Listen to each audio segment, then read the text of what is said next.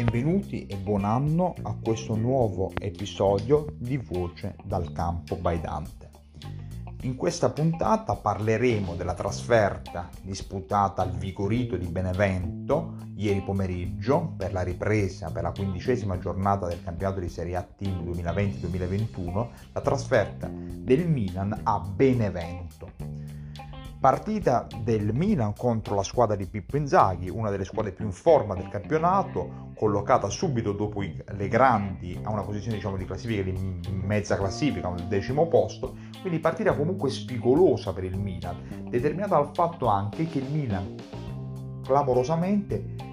a ieri non aveva ancora mai battuto il Benevento nella sua storia. Nei due precedenti,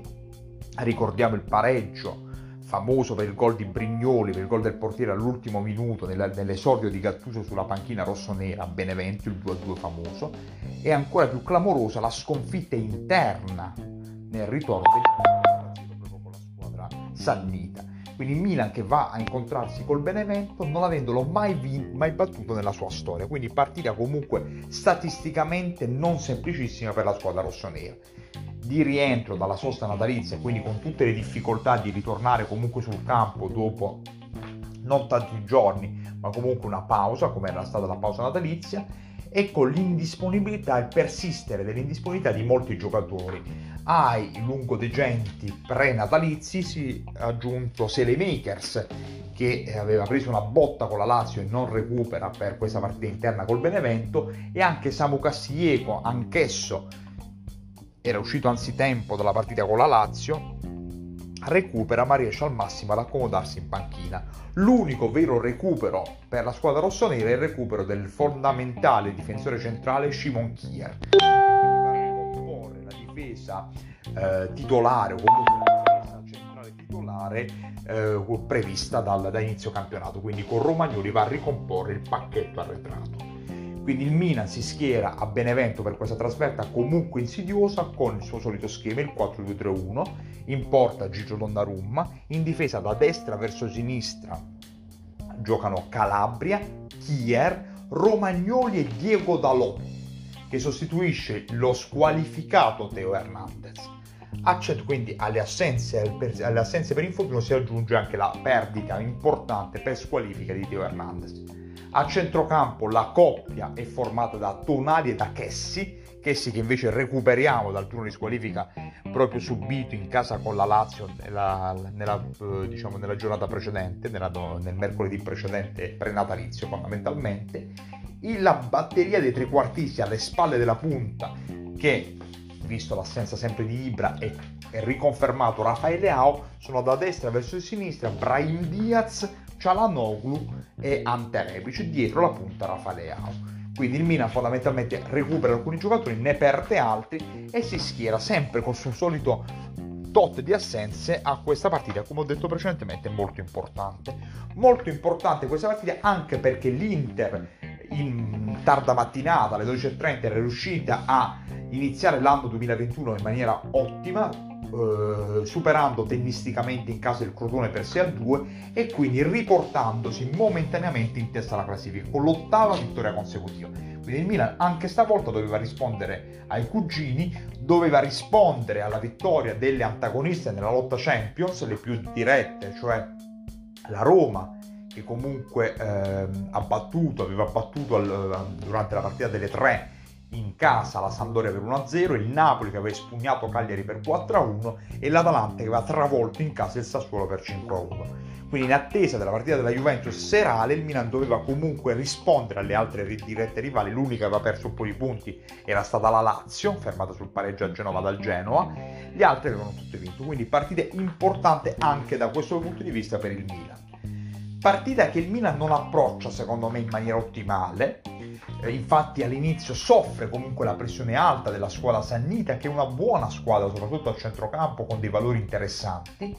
e eh, ci vuole un'ingenuità eh, o comunque un, uh, un, errore, perché diciamo non, non, si può parlare di ingenuità visto che comunque la manovra dal basso è una caratteristica ormai di quasi tutte le squadre, però un disimpegno sbagliato del, uh, del portiere più i due centrali del Benevento permette a Tuia di avere la palla, la palla è un po' lunga, quindi Tuia se la allunga un pochino, Ante Rebic va in pressione in area di rigore sul difensore Sannita e il difensore Sannita è costretto ad abbatterlo e a provocare quindi il rigore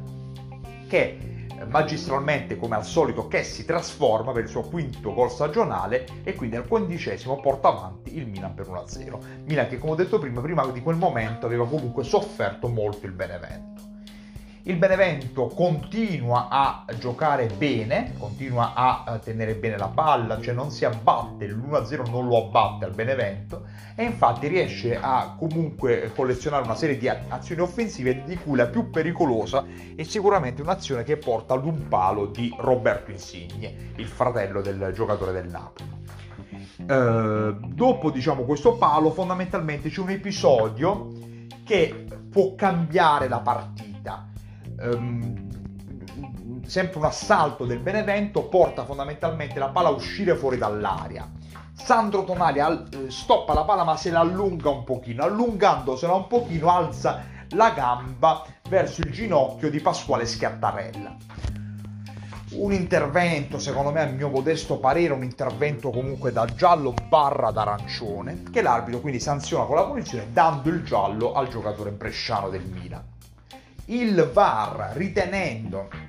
in maniera secondo me un po' affrettata o comunque spropositata che questo è un chiaro ed evidente errore dell'arbitro, lo richiama all'utilizzo della, del VAR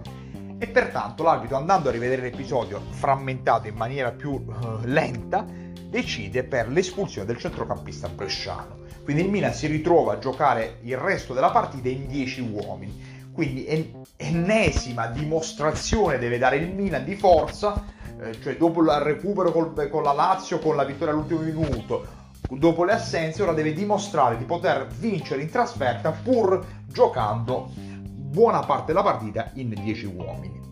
Dopo quindi questa espulsione che poteva condizionare il Milan, il Milan decide di fare un cambio, un cambio particolare, decide di far uscire Brian Diaz e far entrare Krunic. Scelta particolare perché fa sì che il Milan rimanga con le due punte fondamentalmente, con Leao come punta e con Rebic spostato a sinistra.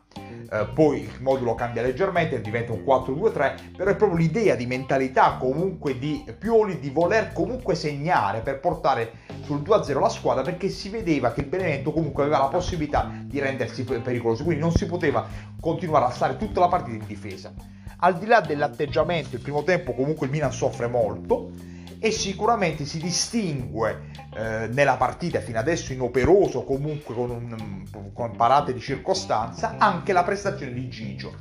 che eh, su un tiro da fuori di Letizia che porterà purtroppo all'uscita del terzino Sannita a causa infortunio Gigio pur se il tiro è molto centrale lo vede all'ultimo e fa una bella parata. Quindi anche prestazioni importanti di Gigio proprio con questa parata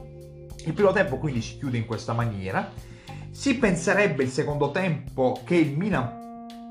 possa fare un altro cambio, far uscire uno spento, un appannato Rafaleao per far entrare o Colombo o Oghe cambiando un po' lo schema della squadra o altre, po- altre idee da parte di comunque di Mister Pioli e invece su un'azione di rimessa di Rebic con la palla lunga eh, verso diciamo sinistra, una palla mezza e mezza, Montipò, il portiere del Benevento, fa una mezza uscita, decide di eh, uscire ma non riesce ad arrivare sul pallone, quindi Rafa Leao lo riesce a prendere e girandosi eh, su se stesso fa una specie di mezzo pallonetto, un gol che ricorda molto i gol di Ibra soprattutto, mi ricordo un gol di Ibra se non mi sbaglio di, di, della stagione scorsa, un gol molto simile con un pallonetto a distanza.